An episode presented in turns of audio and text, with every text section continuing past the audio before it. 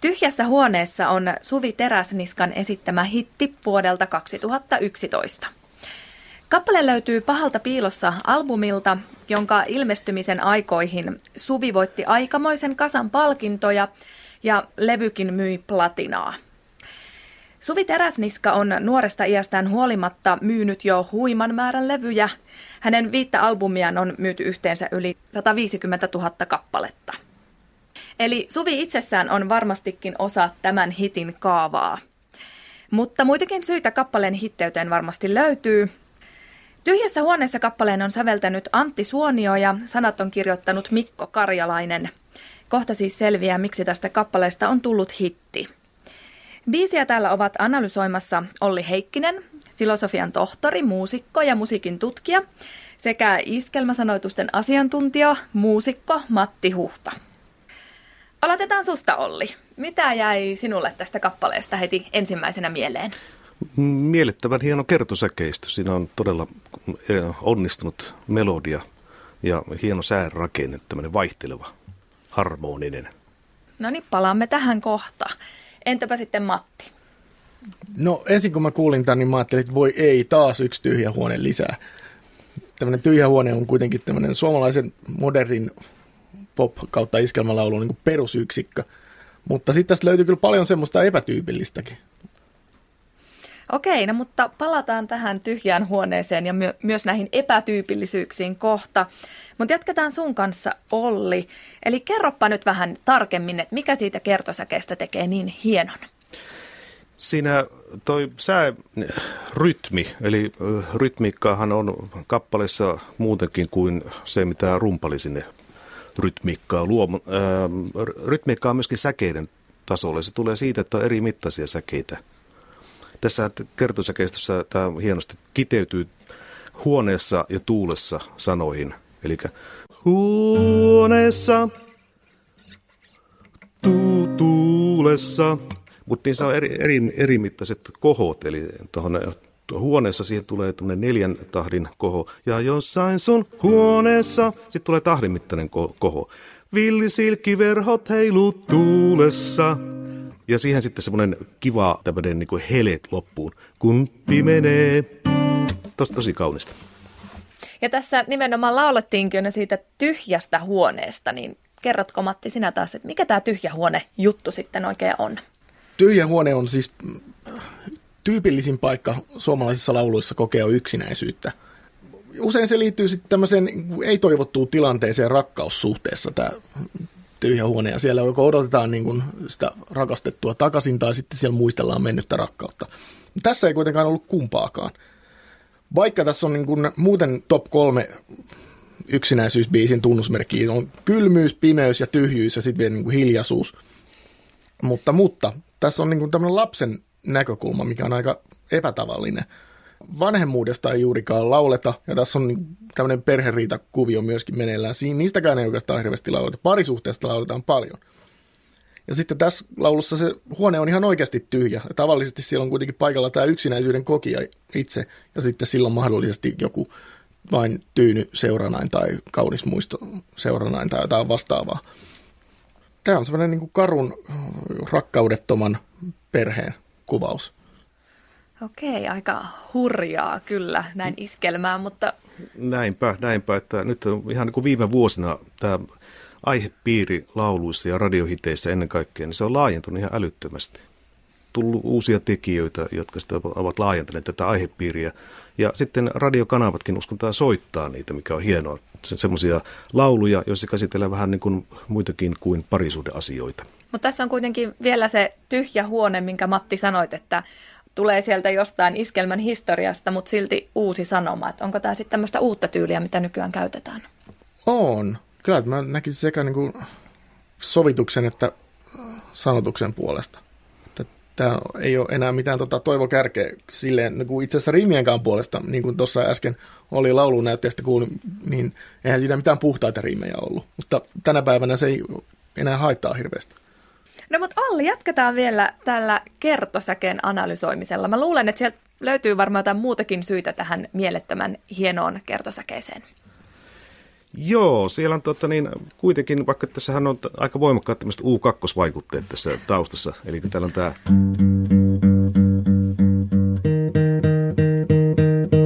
basso, mikä viittaa aika suoraan U2 esimerkiksi With or Without You biisiin. Ja sitten tämmöinen, no se on soitettu syntikolla, ei kitaralla, mutta vähän tämmöinen, tämmöinen edge-kitarointi.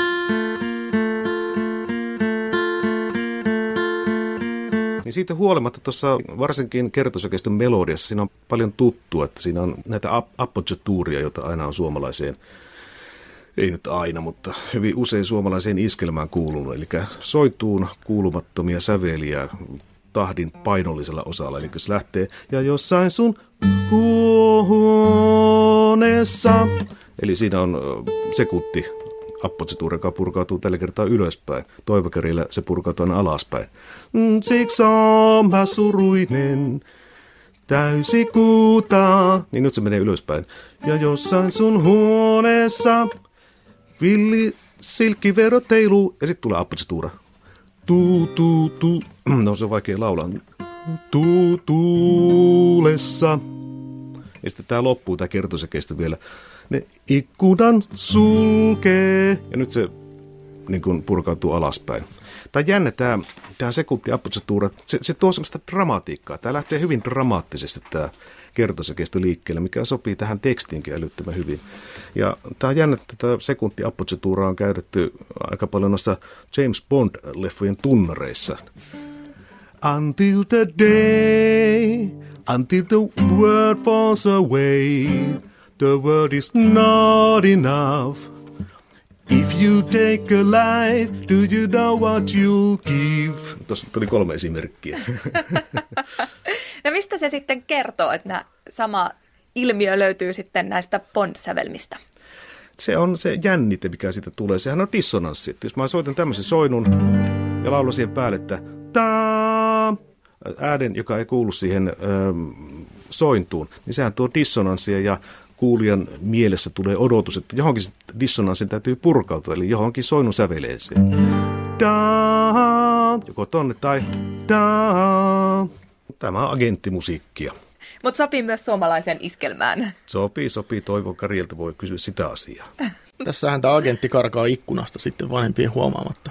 Niin tästä mun pitikin just Matti kysyä, että mikä tässä siis oikeasti nyt on tämä tarina sitten tässä kappaleessa? No mä oon käsittänyt sen sillä tavalla, että vanhemmat riitelee kodin ilmapiiri on kylmä ja lapsesta ihan hirveästi sen perään ei kattella, joten se karkaa sieltä sitten tätä aristavaa ilmapiiriä jonnekin kylille. Ja tämä on toistunut useamman kerran jo. Tosiaan tämä on siitä vähän erilainen kappale, siis erottuu 90 prosentista kaikista lauluista jo sillä, että se ei ole rakkauslaulu eikä se ole muistelubiisi, ja sitten se sijoittuu vielä nykyhetkeen. Joo, mutta aika, aika jännä, että kun tämä on tavallaan niin kuin iskelmä, jos sitä sanaa nyt enää, enää niin kuin mitenkään järkevästi voi edes käyttää, niin eh, jos ajatellaan, että iskelmä on aina ollut Suomessa, no aina ja aina, useimmiten kytköksissä niin paritanssikulttuuriin, niin äh, jos ajatellaan tämmöistä tanssilavaa yleisöä, niin onko siellä sellaisia ihmisiä, jotka samastuu tähän? On varmaankin.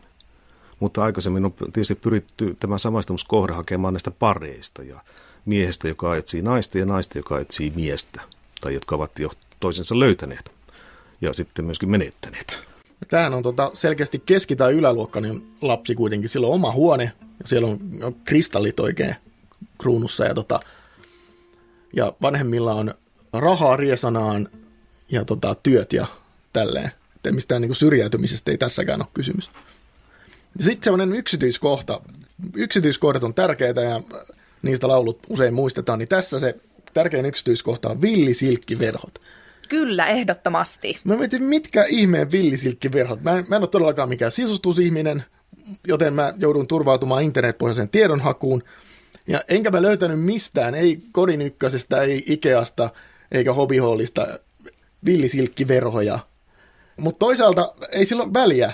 Kyllä se nyt kuulostaa paljon paremmalta kuin vaikka sälehkaihtimet tai sivuverhot tai laskosverhot tai rengasverhot. Et villisilkkiverhot jotenkin kertoo siitä laulun päähenkilöstä, karakterisoi sitä. Niin tätä mä rupesin itse asiassa miettimään, että mitä se oikein kertoo. Tämä on musta tosiaan jännä tämä kristallikruunu ja villisilkkiverhot, niin ei se musta heti ihan lapsen huoneelta kuulosta. Niin, tai sitten sitä ainakaan sisustettu lapsen ehdoilla. Aivan, että olisiko tämä se pointti? Voi olla. Muutenkaan siinä perheessä ei eletä sitten lapsen ehdoilla. No mennään vielä vähän tähän sovitukseen. Senhän on tehnyt Leri Leskinen ja Jari Latomaa, niin täältä löytyy tätä U2, mutta keksitkö Olli, oliko siellä jotain muuta hittiä vielä?